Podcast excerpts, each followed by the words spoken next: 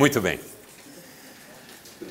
Gênesis 32, de 1 a 9, diz assim: Jacó também seguiu o seu caminho, e anjos de Deus vieram ao encontro dele.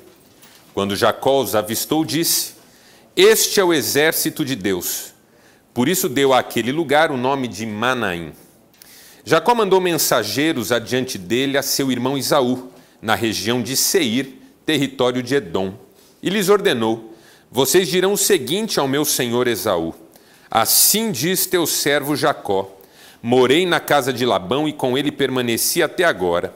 Tenho bois e jumentos, ovelhas e cabras, servos e servas. Envio agora esta mensagem ao meu senhor para que me recebas bem. Quando os mensageiros voltaram a Jacó, disseram-lhe: Fomos até seu irmão Esaú, e ele está vindo ao seu encontro com quatrocentos homens. Jacó encheu-se de medo e foi tomado de angústia. Até aqui. Nosso tema hoje identidade e ansiedade. E no clima das eleições, o modo como muitos de nós nos sentimos entre 5 horas da tarde e 7 horas da noite, independentemente de em quem votamos. Entre 5 horas da tarde e 7 horas da noite, vivemos a apreensão do resultado. Alguns com muita raiva do Acre, outros nem tanto esperando saber quem foi eleito o novo presidente da República. Essa tensão da espera é o que normalmente nós chamamos de ansiedade. Ansiedade, uma manifestação do nosso organismo em função de um evento futuro que nós aguardamos com expectativa ou tememos. A ansiedade é totalmente relacionada ao futuro. É excesso de futuro. É pré-ocupação. Uma ocupação com aquilo que está por vir, que ainda não está dado e que se constrói e se fortalece muito mais na nossa imaginação. E por que, que eu usei a ideia da eleição para falar sobre ansiedade? Porque não foi só a espera do resultado que nos deixou ansiosos, mas o próprio futuro da nação. Todos nós agora queremos saber como é que vai ser. Votemos ou tenhamos votado nele ou não, agora o governo dele diz respeito a todos nós. Vai ser bom? Vai ser ruim? Vai melhorar para os empresários? Vai piorar? vai melhorar para os profissionais liberais, vai piorar, vai melhorar para o comércio, vai piorar. Como é que vai ser? Como é que vão ser os próximos quatro anos? Como é que vai ser o final desse ano? O Natal vai ser melhor do que foi o ano passado? Vai ser a mesma coisa? Vai ser pior? A viagem de janeiro vai dar para fazer? Não vai dar para fazer? É, o ano seguinte vai ser um ano de investimento, de retomada ou de ainda alguma contenção? Tem tantas perguntas na nossa cabeça agora e muitas delas estão colocando um pouco a mais de tensão nesse depósito da ansiedade. Porque a ansiedade é esse olhar para o futuro com alguma preocupação. E por que, é que eu estou falando sobre isso? Porque isso tem tudo a ver com o momento que Jacó está vivendo momento de ansiedade. O que está acontecendo na história de Jacó nesse momento? Ele já fez as pazes com Labão, seu sogro, e já pôde experimentar o cuidado de Deus na vida dele na relação tumultuada, conflituosa com Labão, seu sogro. Então, o que isso gerou na vida de Jacó? Um estímulo, uma motivação no sentido de pôr ordem também na sua relação com Esaú, seu irmão. Que, como você que tem participado conosco desde o começo sabe, uh, havia jurado Jacó de morte. Esaú, irmão de Jacó, por causa daquela confusão sobre o direito de primogenitura, uma vez que o pai deles morreu, jurou Jacó de morte, o que fez com que Jacó fugisse e vivesse fora de seu ambiente original, durante tanto tempo e até o momento. O modo como Deus o abençoou para resolver a sua situação com Labão lhe deu coragem para também tentar resolver a situação com seu irmão Esaú. Uma situação muito mais grave, uma situação muito mais complicada e com muito mais riscos. E aí o que, que Jacó fez? Jacó, que prosperou muito durante esse período, morando junto com a família de Labão, resolveu não só procurar Esaú, mas de alguma maneira sinalizar para Esaú que o desejo dele era fazer as pazes. Então ele preparou uma série de animais do seu rebanho, uma série de bens de seu patrimônio pessoal para disponibilizar para Esaú, como que dizendo: Olha, um dia eu talvez tenha te prejudicado, mas hoje eu quero ser instrumento de bênção na sua vida. E aí ele separou alguns homens que trabalhavam para ele e enviou esses homens até Esaú, para que eles antecipassem com Esaú as intenções de Jacó. Esaú, Jacó nos mandou aqui, ele quer te ver, ele quer se reconciliar com você, ele quer voltar a ter um relacionamento bom com você e ele quer saber se você pode recebê-lo bem. Só que esses homens vão e não têm coragem de tratar o tema com Esaú, por quê? Porque Esaú está vindo onde Jacó está, acompanhado de 400 homens. Um exército. O Jacó tem 11 filhos, duas mulheres, alguns servos e servos, rebanhos, mas não tem um exército. Ele tem duas esposas e duas concubinas, né? Quatro mulheres, o que deixa o cara muito mais incapaz de lutar do que capaz. E aí os mensageiros voltam e dizem isso para Jacó: Jacó, é o seguinte, nós encontramos teu irmão só que ele está vindo com 400 homens. E aí o Jacó entra em parafuso. E o texto diz que ele ficou angustiado. Por quê? Porque o futuro se, se apresentou para ele como um risco. O futuro se apresentou para ele como um perigo. O futuro se apresentou para ele como uma incógnita. O futuro se apresentou para ele como uma ameaça. O futuro se apresentou para ele como alguma coisa que poderia significar o fim trágico de sua existência. Ou seja, Jacó sentiu na pele os efeitos da mais dura ansiedade, que é quando o futuro não é aparentemente favorável.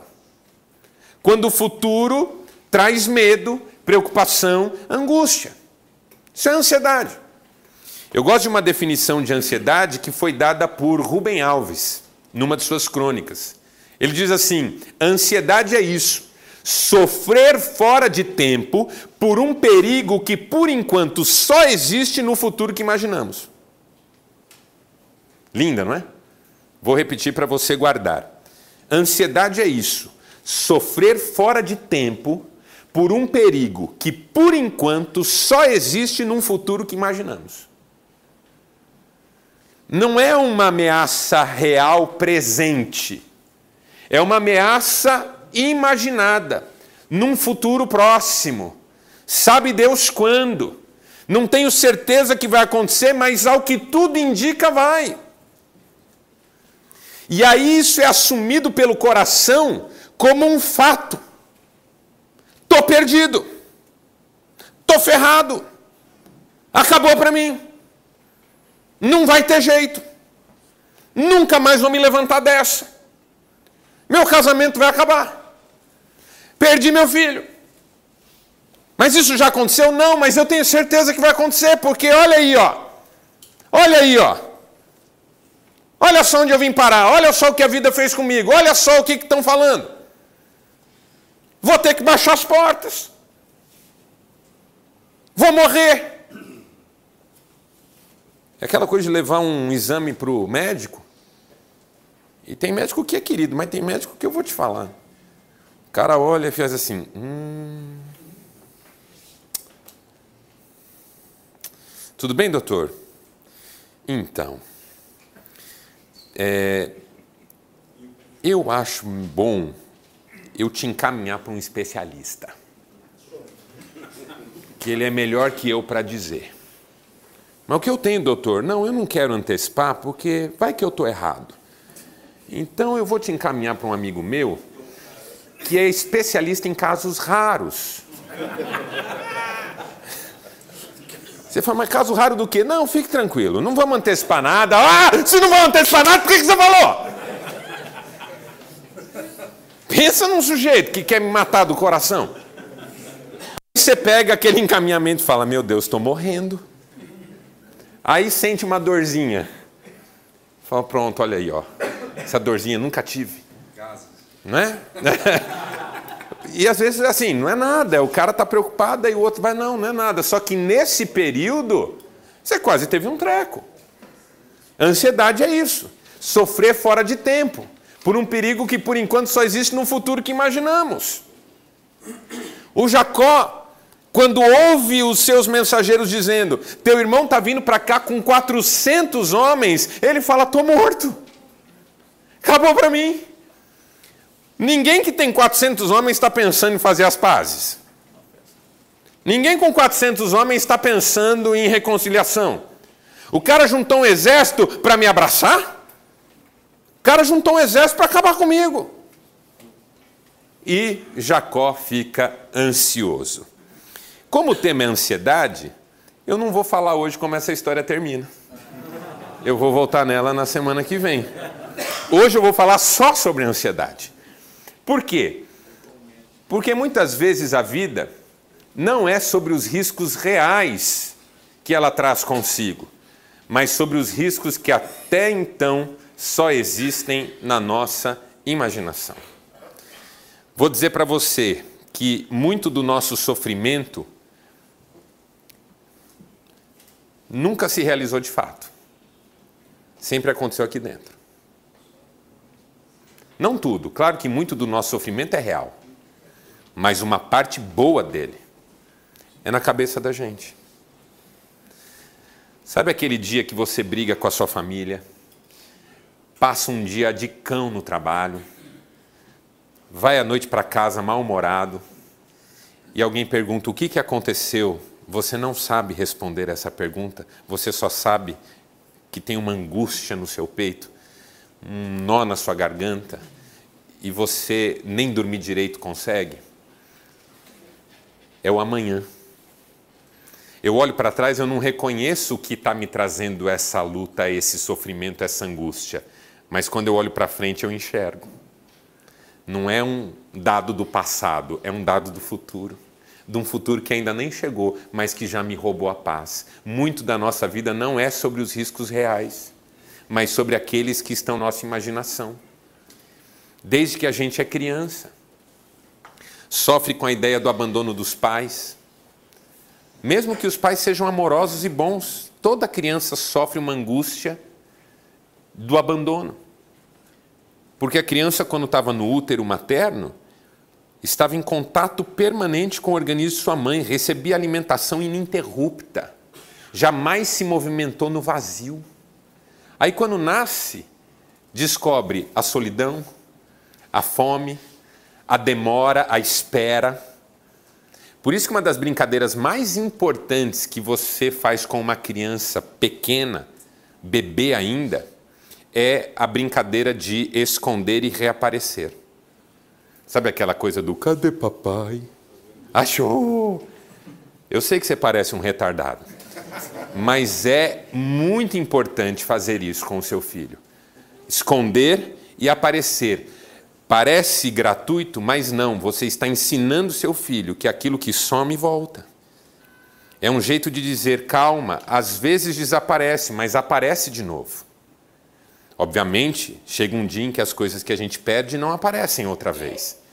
Aí que a gente tem o luto, tem a elaboração disso. Mas essa sensação de perda nos acompanha desde a infância. Quando a gente chorava, será que vai aparecer alguém para nos pegar no colo e nos embalar e nos dar o alimento que precisamos? Aí, quando a criança cresce um pouco, o pai desaparece no shopping ou ela se perde, já começa a chorar, a sensação de que qualquer coisa pode acontecer a qualquer momento, fora as pessoas que de fato tiveram uma experiência de abandono nessa fase. E aí a vida fica complicada.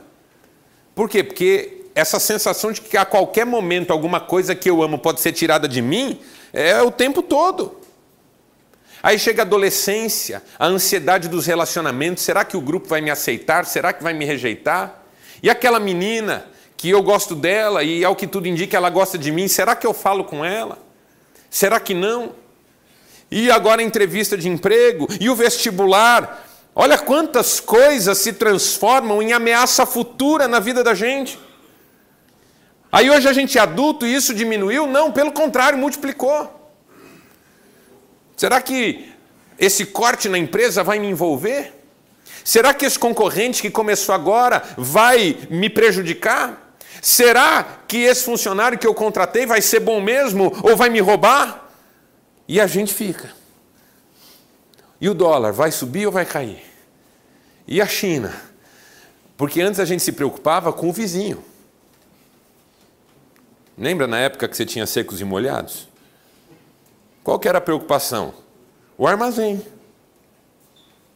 Agora, você fala assim: meu Deus, a China vai fazer o que eu faço. Meu Pai do céu, o que, que vai ser da minha vida? Ansiedade, excesso de futuro, sofrimento por causa de riscos que estão mais na nossa cabeça do que fora de nós.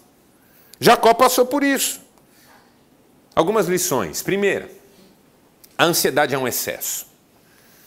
Por que, que é importante saber isso? Porque alguma coisa de ansiedade foi Deus que pôs em nós. A ansiedade, até determinado ponto, é positiva. Por exemplo, por que, que você não entra correndo num quarto escuro que você não conhece direito? Porque você sabe que pode bater o pé num móvel, tropeçar e cair, bater uma cabeça, então você entra com cuidado. Isso é a ansiedade que faz. É o mecanismo da ansiedade que faz com que você entre devagar num quarto escuro. Você viu um fruto que você nunca comeu. Alguém fala assim: experimenta. Você não vai enfiando na boca de uma vez. Ó, oh, já comeu isso aqui? Não, mas com a. Você não faz isso. Você pega, você fala: o que, que é isso aqui? Aí o cara fala: ah, chama não sei o quê, mas é bom, experimenta. Você cheira. Mas tem gosto do quê? É, tem gosto disso aí. Só você tem que comer primeiro. Mas é tipo laranja ou é tipo manga? É tipo abacate ou é tipo uva? A consistência, assim.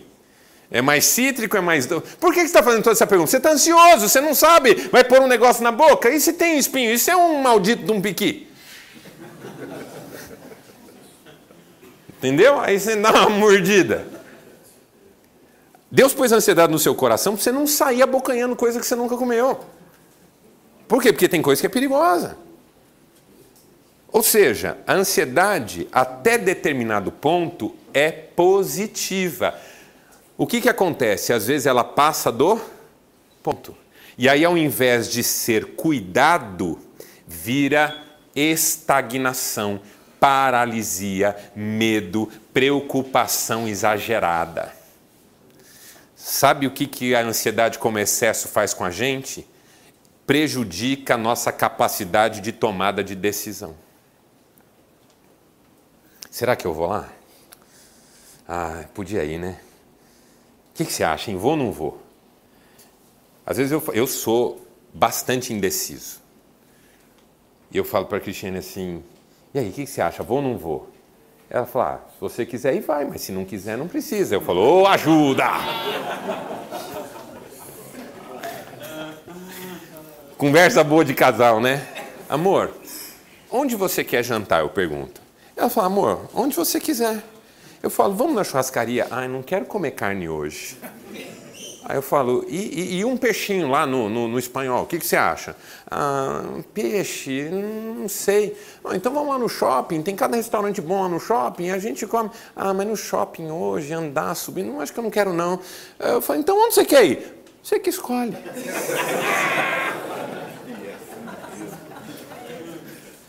Aí eu saio um pouco, falo, Senhor, aquela paciência de que a tua palavra fala, eu estou precisando muito agora. Excesso paralisa, gera indecisão, o medo dos desdobramentos. Alguém aqui sabe jogar xadrez? É, sabe, sabe, sabe qual que, o que cada peça tem que fazer, né? Assim, antigamente, uma partida de xadrez demorava uma eternidade. Aí inventaram um sistema que cada um tem um tempo para jogar. E o tempo que usa para uma jogada desconta do tempo total. Jogou, aperta um botão e já é a vez do outro. E o tempo dele está correndo. Por quê? Porque senão a partida não acabava nunca. Sabe por quê? Porque é do jogo de xadrez você pensar em todos os desdobramentos possíveis daquela jogada. E aí, enquanto você pensa em todos os desdobramentos possíveis da jogada, o outro dorme, acorda, vai ao banheiro, trabalha. Porque no, até você pensar em tudo, o tempo passou. Tem gente que vive a vida como se fosse um jogador de xadrez. Não consegue dar um abraço no filho, porque fica pensando se o filho vai abraçar de volta, se vai falar um desaforo, se aquela tentativa de abraço vai virar uma necessidade de dar um safanão no menino, se a mulher não vai de repente olhar e falar até que enfim vocês estão se entendendo, porque o pior da gente mostrar emoção para o filho é a esposa ver. Porque ela fala, ah, isso que eu te peço tanto. Ou seja, uma coisa que é sua não é mais sua, agora é dela. E a gente fica pensando nisso. Faço, não faço, faço, não faço, faço, não faço. Aí quando fala, vou fazer, o menino já saiu. Não vai fazer mais. Ansiedade como excesso, paralisa. Segundo, a ansiedade é um problema. A ansiedade é um problema. Por quê? Porque ela faz um estrago no nosso psiquismo e no nosso organismo. Por exemplo, a ansiedade aumenta os níveis de cansaço, neurastenia, aquela perda de energia vital. Quanto mais ansioso eu estou, mais a ansiedade rouba de mim força para outras coisas. Então, o cansaço muitas vezes é fruto da ansiedade, porque eu faço tanto esforço para construir todos esses cenários possíveis que me falta força, às vezes, para uma coisa simples. Você não é gordo, você tem um, um, um, um, biotipo razoável, você tem uma saúde mais ou menos, mas sobe uns lances de escada e parece que vai morrer. Muito esforço mental, muita perda de energia, falta nas pequenas tarefas do dia. Então a ansiedade é um problema por quê? Porque ela está associada ao cansaço que não tem correspondência com o esforço. Porque o cansaço que tem correspondência com esforço é beleza. Pô, acabei de jogar uma partida de futebol, estou com as pernas doendo, não estou aguentando, beleza. Mas, pô, subiu quatro lances de escada e precisou sentar? Pode ser por conta de um alto esforço mental que o corpo não está mais conseguindo fazer. Outra coisa, a ansiedade está relacionada à depressão. Por quê? Porque quando eu começo a projetar ao infinito as minhas angústias, chega uma hora que eu desmorono emocionalmente. Porque eu penso assim: não vou conseguir. É aquele sentimento que você tem quando resolve arrumar um armário em casa. Já fez isso? Principalmente quem mora sozinho, às vezes tem aquele quarto do entulho, da confusão. Aí você fala: hoje eu vou arrumar isso aqui. E aí o que a gente faz quando vai arrumar uma coisa? Tira tudo do lugar. Tira tudo do lugar. Depois que você termina de tirar tudo do lugar e que você vê a quantidade de coisa que é, você tem vontade de chorar. Por que, que eu fui mexer nisso hoje? Não vou terminar. Olha a quantidade de coisa. Sabe aquele sentimento de ter mexido numa coisa que não devia? A ansiedade faz isso com o nosso emocional. Quando você começa a desdobrar, desdobrar, desdobrar, você fala: Meu Deus, não vou dar conta. E quando você diz, meu Deus, não vou dar conta, aí você começa a deprimir. Não sou capaz, minha vida não vale a pena, eu nunca vou conseguir ajeitar isso, isso vai me perseguir pelo resto da minha vida, e aí aquela alegria, aquele ânimo dá lugar a uma sensação de que eu sou caso perdido. Aí eu só quero ficar quieto, na minha, sofrendo. A ansiedade está muito relacionada à depressão. Outra coisa, a ansiedade está relacionada a problemas nos nossos relacionamentos. Porque quanto mais ansiosa uma pessoa, tanto mais ela tem raiva das outras. Porque parece que ninguém liga para o tanto que ela está preocupada. Você fala para a esposa assim: bem do céu, eu, eu não sei, eu acho que eu vou ser mandado embora, a empresa está fazendo um corte, eu, eu acho que eu vou ficar sem trabalho, meu Deus do céu, e a gente comprou o carro. A esposa fala assim: ai, bem, para, você também, que desespero, não é? Vai cortar nada não, e se cortar, você arruma outro. Aí você fala: arruma outro. Eu já estou com 50 anos. Você sabe que não vai mais dar para comprar. Bem, fica tranquilo. Vai em vez disso te acalmar, te deixa como? Pior. Fala, pô, essa mulher não está entendendo. Esse povo não está entendendo. O meu pai, quando ele estava em crise assim, porque ele tinha medo do futuro, ele saía apagando luz. Eu não sou sócio da Light, ele falava. E aí a gente acendia e deixava acesa. Aquilo deixava ele maluco, porque assim, ele está tão preocupado e ninguém está ligando para a preocupação dele. Então, assim, a ansiedade gera outros problemas ela é um problema com capacidade de geração de outros problemas. Terceira lição sobre a ansiedade. A ansiedade é um engano. Porque não há uma só pessoa nesse mundo que resolva alguma coisa pelo fato de ficar ansiosa. Jesus tocou nesse ponto quando ele disse assim: Quem, por mais ansioso que esteja, pode acrescentar um côvado à estatura de sua vida? Vamos falar a verdade? Você se preocupa, preocupa, preocupa, preocupa. Chega na hora, nada dessa preocupação te ajuda. Pelo contrário, às vezes até atrapalha. Um, um jovem que vai prestar vestibular e a ansiedade está tomando conta do coração dele, porque ele fica pensando: o que, que será que vai cair? O que, que será que não vai cair? O que, que será que vai ser? O que, que será que não vai ser? E tal, e tal, e tal. Chega na hora, ele bem para responder as perguntas? Aí não só a ansiedade não ajudou, como ainda atrapalha. A ansiedade é um engano porque ela faz parecer que se eu me concentrar nos riscos futuros, eu estarei preparado para eles, mas não é verdade. Eu não me preparo para os riscos futuros ansioso, eu me preparo para os riscos futuros investindo nas possibilidades presentes. Por exemplo, o futuro é incerto? É incerto. A gente sabe como vai ser a economia? Não sabe. Mas o que a gente faz? Se preocupa? Não. A gente investe em conhecimento, a gente melhora a nossa performance profissional, a gente melhora a qualidade do nosso serviço ou do nosso produto, a gente agrega novos valores ao nosso portfólio, a gente estreita relacionamento com o cliente, a gente cria novos espaços de atuação que possam justificar nossa permanência num futuro em que menos seja para fazer mais ou seja, se tenha menos gente fazendo mais coisas. É assim que a gente se prepara para o futuro. Excelência, não ansiedade. Ah, mas eu tentei ser excelente e mesmo assim o que eu temia me aconteceu. Você tem condições na excelência muito melhores de enfrentar o que aconteceu do que na ansiedade. A ansiedade é um engano. Por exemplo, uma pessoa veio conversar comigo um dia, super chateada, porque ela fez tudo o que ela sempre aprendeu comigo, com a igreja, e mesmo assim foi mandada embora. Eu falei, você fez o melhor que você podia fazer? Ela falou, fiz. Eu falei, então fique tranquila, uma porta melhor vai se abrir para você. Passadas duas semanas, ela veio me procurar e disse assim: Pastor, aconteceu. Uma porta bem melhor apareceu para mim. Ou seja, o que me prepara para um futuro, seja ele como for, é a excelência. É aproveitar da melhor maneira as oportunidades hoje porque a ansiedade me paralisa. E quando o futuro que eu tenho medo chega, não só a minha ansiedade não fez nada para evitar o que está acontecendo, como me impediu de fazer o que eu podia ter feito para enfrentar isso da melhor maneira possível. A ansiedade é um engano. Quarto, a ansiedade é uma denúncia.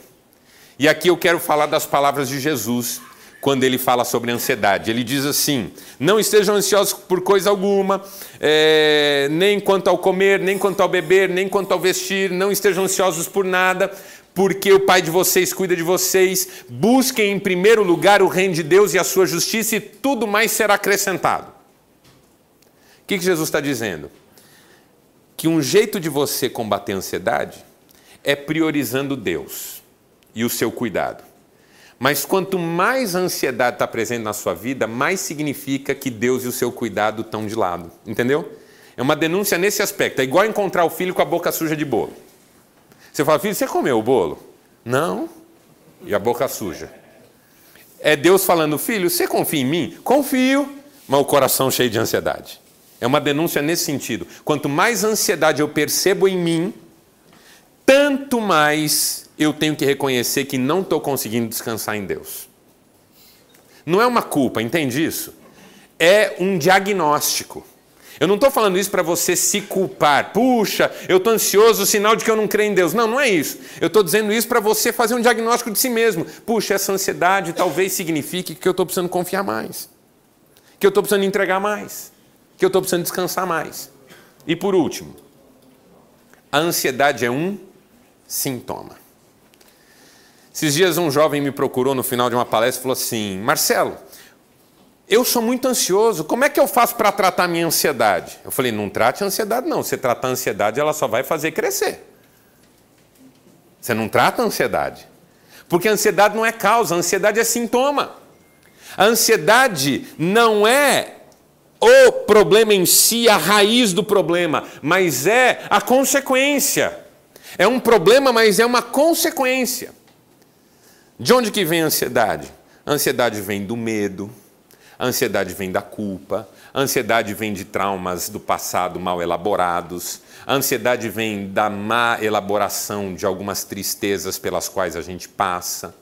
A ansiedade vem de problemas de relacionamentos que a gente de repente enfrenta. A ansiedade vem de frustrações que a gente não superou e que ainda nos trazem alguns desconfortos e descontentamentos. A ansiedade vem da quantidade de desejos que a gente alimenta no coração e que vão muito além das nossas reais necessidades. A ansiedade vem da mágoa, do rancor, a falta de perdão. Ou seja, a ansiedade, como um sintoma, tem lá na sua base um fator motivador, um fator gerador. É igual febre. Ah, eu preciso tratar a minha febre. Não, você precisa tratar as razões pelas quais você está com febre. Porque senão você fica tratando a febre e a doença permanece lá. A ansiedade é um indício de que alguma coisa precisa ser tratada. Algum conteúdo em você precisa ser trazido à tona. Talvez uma boa conversa, talvez um acompanhamento profissional, talvez uma, um redirecionamento na sua espiritualidade. Porque a pessoa chega cada vez mais perto de Deus e está cada vez mais ansiosa, o que está acontecendo? Quanto mais ora, quanto mais lê a Bíblia, quanto mais fala de Deus, mais ansiosa está, alguma coisa não está batendo. Precisa reorientar a sua espiritualidade. A ansiedade é um sintoma. Tudo isso estava presente na vida de Jacó. Um excesso, porque virou angústia, um problema, porque gerou medo do que ia acontecer na sequência, um engano, porque no fundo, e a gente vai ver isso na próxima palestra, nada era do jeito que ele estava pensando e a angústia não ajudou. Uma denúncia, porque mostrou a necessidade de ele entregar para Deus o que ele estava tendo dificuldade de entregar, e um sintoma, porque fazia referência ao passado, a um passado que ainda não estava bem resolvido e que ele vai resolver na sequência desse texto, que é o que nós vamos ver no nosso próximo encontro. Mas aqui a gente já consegue ter alguns desafios. Primeiro, compreenda o desafio que a ansiedade representa. Se você é do tipo ansioso, cada um sabe de si. Se você é do tipo ansioso, decida aprender mais sobre a ansiedade, refletir mais sobre isso. Se ela é um sintoma, quais são as possíveis causas? O que, que pode estar acontecendo comigo? Por quê? Porque a melhor luta que a gente luta é aquela em que a gente conhece o nosso adversário. Você vai para o jogo sem saber contra quem você vai jogar, você já está saindo atrás. Então compreenda o desafio. Segundo, enfrente essas causas. Por quê? Porque senão você vai acabar o quê? Tomando remédio. Pode fazer bem? Claro que pode. O médico receitou, toma. Mas é assim que você quer resolver o problema pelo resto da vida? Talvez haja causas para você tratar. E vale a pena não ter medo disso, buscar isso no fundo, para que você possa se livrar daquilo que está excessivo, exagerado e trazendo problemas na sua vida. E terceiro, aprenda a descansar em Deus. Porque assim, se tem uma coisa que na fé a gente diz muito é o futuro a Deus pertence. Eu não sei como será, mas Ele sabe. Então, o princípio de identidade é esse aqui. Quem sabe quem é, sabe que por mais ansioso que esteja, nada pode fazer para garantir o seu futuro, senão entregá-lo nas mãos de Deus e confiar. Como eu sei quem eu sou, eu sei o que não está na minha mão para fazer. Controlar o futuro, garantir o futuro, isso não é da minha alçada. Então, o melhor que eu posso fazer é entregar e confiar. Tá certo? Vamos ficar em pé e vamos encerrar como oração. E aqueles que desejarem permanecer são muito bem-vindos. Tá certo? Vamos orar.